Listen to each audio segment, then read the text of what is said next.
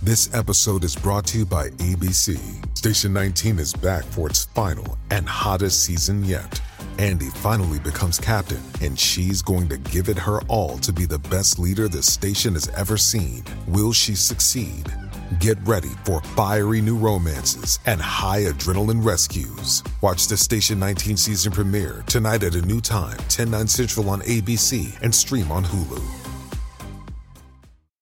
I need information. I need it five minutes ago.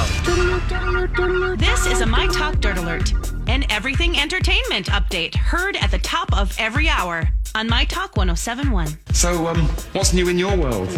Braden Smith, a champion competitor during Alex Trebek's final episodes of Jeopardy, has passed away at the age of 24. What? Yeah, he died unexpectedly last Friday in his hometown of Las Vegas. TMZ reporting the cause of death is unknown, and Braden won five games in a row and more than $115,000 during his week on Jeopardy, which was filmed back in October. Oh, well, that's sad. Yeah, sad story there. Jeez, I wonder what happened. Yeah, we don't know right now. And the weekend Super Bowl halftime performance was just less than a week ago, but it's heading to Showtime because the show, produced by Pepsi, is a 90 minute documentary about the months of planning that went into the weekend's 13 minute Super Bowl halftime performance. Pepsi dropped a 30 second teaser for the documentary. Could actually be pretty interesting on how they coordinated that performance and all the work that went into it. So I think that would be. I wonder. That's why he's sharing all the memes today. Okay. the weekend. Oh, he, of of his performance. Yes. Yeah, given a little tease. it was there. very memeable in that gold quarter. Oh man, that kind of gave me some motion sickness. But I was no kidding. No kidding. Where's the Dramamine weekend? You didn't tell me. And finally, no.